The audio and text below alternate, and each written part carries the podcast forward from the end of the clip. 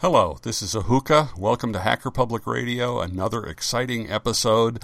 Uh, this is going to be a little bit different because it's not part of any series that I've done, but I want to talk about something that I'm a fan of. Uh, and so to start with, I'm going to say I like music. Uh, I'm guessing I'm not the only one. Uh, I don't tend to put a lot of music into my podcasts because that can cause problems. But uh, I certainly enjoy listening to music and I love having it with me. Um, I have a large music collection to draw on, and you know, having it with me at all times can be a bit of a problem considering how much music I have. Uh, right now, I have a couple of portable players, two of which are full of music that uh, I carry with me. My pockets can get kind of full that way, and while I like listening to the tracks I own, what about finding new stuff? My players have never suggested anything, uh, and that's where the cloud services come in. My first cloud service was Pandora. I could listen to it on a computer using Pithos, I think is the name of the app that I used on my Kubuntu machine, uh, or on my phone with the Android app for Pandora. Pandora is like a radio station that plays the kind of music you like. You give the service the name of an artist and it builds a channel for you based on that style of music. It finds other artists it considers similar to the one you named and builds a playlist around that. I find that roughly every five to eight tracks it plays something from the artist you named, with the rest being the similar artists, what it considers similar. It's not bad. You can use it for free if you don't mind ads and only use it 40 hours a month. Uh, I elected to go ad free and unlimited and pay $36 for a year. Uh, I believe it's also available for $3.99 per month. That's US dollars. Uh, I'm not sure what the euro price would be, but it's it's probably in the same ballpark. Uh, now, I have probably mentioned this before. I tend to pay for apps when I can to support the services I rely on. Um, if I think it's a a problem actually that there are a lot of people that are constantly looking for what they can get for free. Um, well, you know, you're not going to get quality services or software for free. Right? That's just one of those things you have to take a look at. There's, it, it may not be money that uh, has to be paid. Maybe it's other things, but uh, you know, support the people that are supporting you. Uh, Pandora was good in its way. You can't really control it precisely, though. Sometimes I know exactly what I want to listen to, or I want to check out an artist I just heard about. So I got an account with Spotify. Spotify is a service that has most of the recorded music available for you to stream and lets you create playlists. A paid account is $10 a month. It is fantastic for things like putting together a playlist of every song a particular artist has recorded or making playlists to suit a particular need or mood. It has a very large library, but not everything is there a number of very high profile artists have refused to license their music, uh, among them the Beatles. Uh, I happen to be a big Beatles fan, and I have their albums on CD and have ripped them to OGG or MP3 as needed, but that doesn't help on Spotify.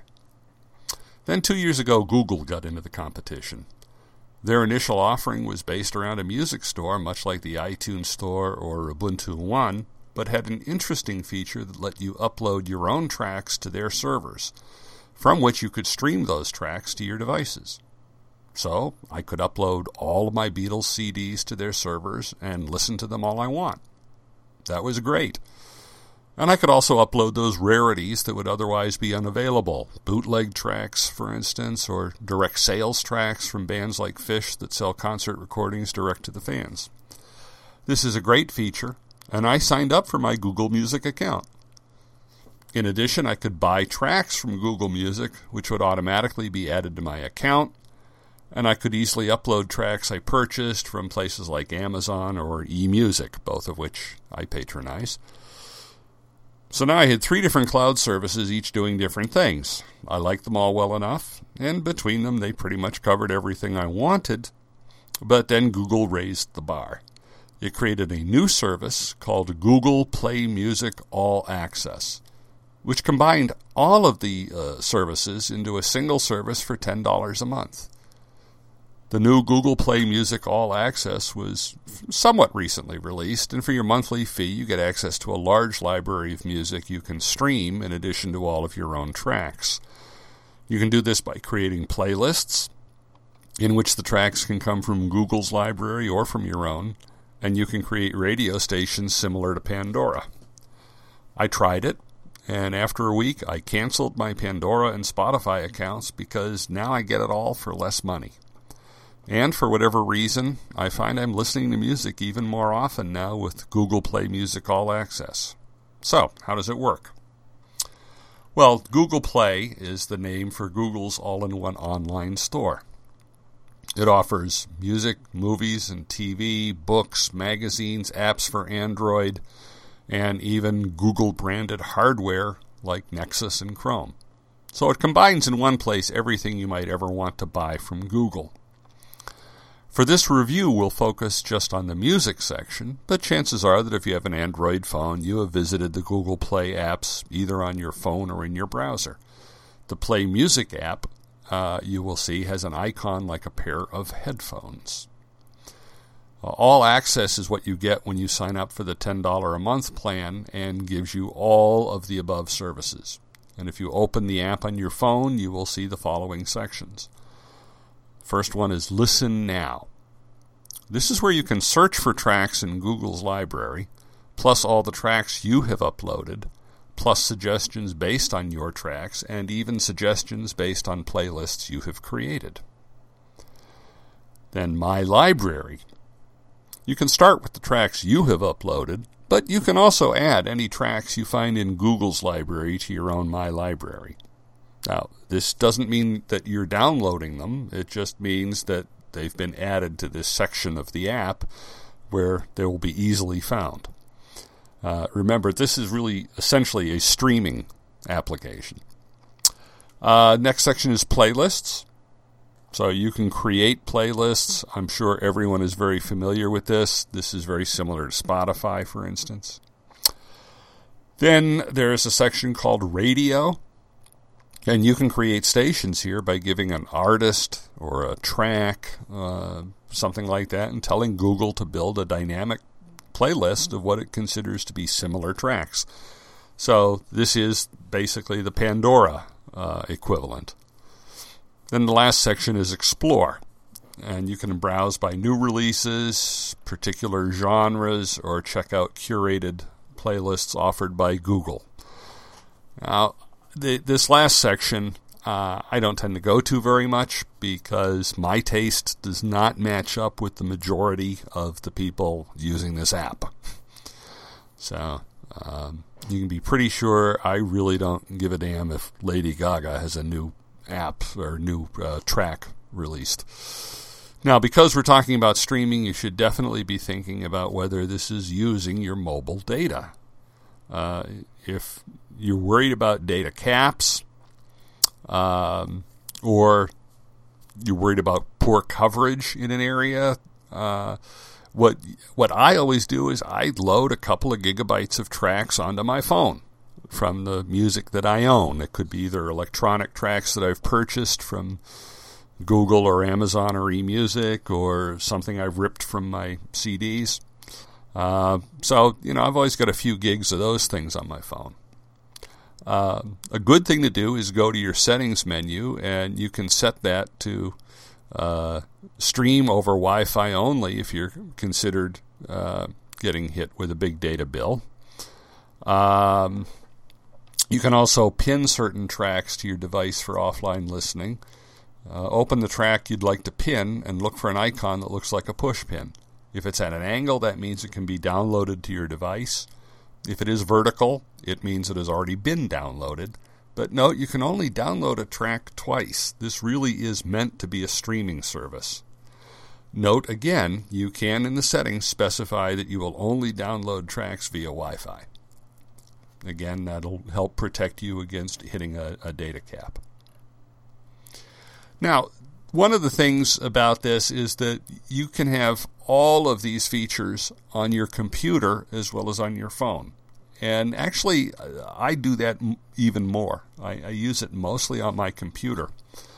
Um, I've got you know decent speakers connected to my media computer, and uh, I use Google Chrome and uh, have that open to the Play Music app, and th- there I have all of the same access. Um, you know, because I'm a maybe it's just because I'm a bit older than a lot of folks. Uh, I, I, don't find managing everything on my cell phone to be uh, a lot of fun. Uh, my, so it's a small screen. Uh, my fingers are big. Uh, so to me, having a full size keyboard and a full size monitor just makes my life easier. So I create my playlists in my browser on my computer. Now, of course, you have to be logged into Google to do this, but if you're logged into Google, uh, everything you do is synced through your Google account and will show up on your phone. So any playlists you create will be available on your phone, any radio stations will be on your phone, etc. So if you're logged into any Google application, whether it's Gmail, Google Plus, or what have you, uh, there's a little icon in the upper right that looks like nine dots in a square. And uh, if you click that, uh, you can select the, the Play Store. And from there, you can select music. Now, when you're in the Play Store, if you go to My Music, um, you'll get basically the same options you would have gotten on the Android app.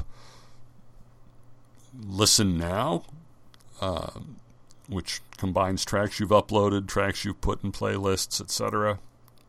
My Library, um, radio for the stations you've created, Explore if you want to see what uh, what's hot these days or playlists that other people uh, have submitted to Google.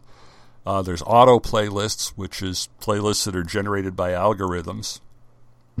and of course, the playlist you have created. Now, one neat feature is that you can drag and drop any track into a playlist. A good example is using the radio feature to find tracks you might not have known of previously. And if you hear one you like, just drag it onto a playlist and it is added. now, I generally listen to play music on my Kubuntu desktop computer using Google Chrome, but I have used it with Firefox, and at work I've used Internet Explorer. Uh, so, you know, I think with any reasonably modern browser, uh, you shouldn't have any trouble. Uh, sharing. Google is all about social these days, so sharing music is built into the Google Play. Uh, you can share playlists with your friends or with the general public. Uh, now, what this means is sharing through Google Plus. Google Plus is the center of everything with Google these days, so you shouldn't be surprised. So just open a playlist you want to share, and you will see a button that says Share Playlist. If you click on that, you will get your options.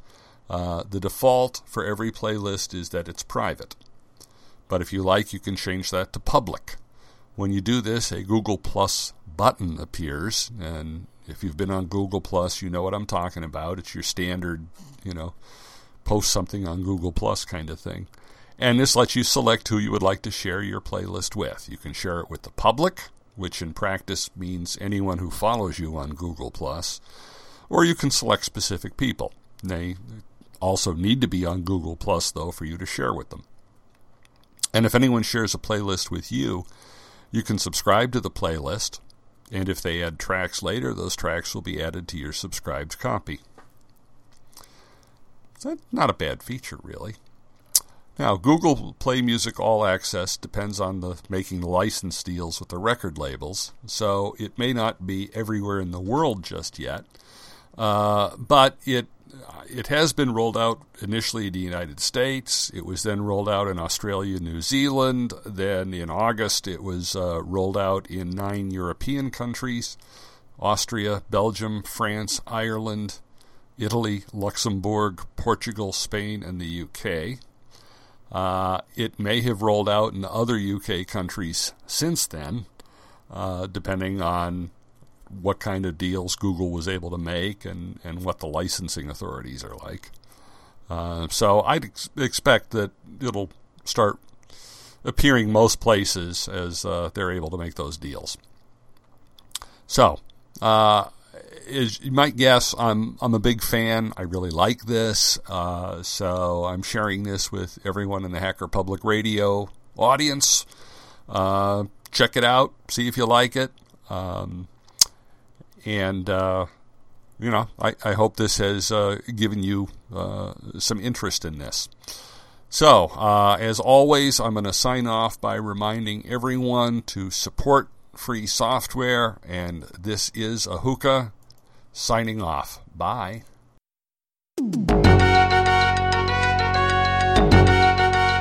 You have been listening to Hacker Public Radio at hackerpublicradio.org. We are a community podcast network that releases shows every weekday, Monday through Friday. Today's show, like all our shows, was contributed by a HPR listener like yourself.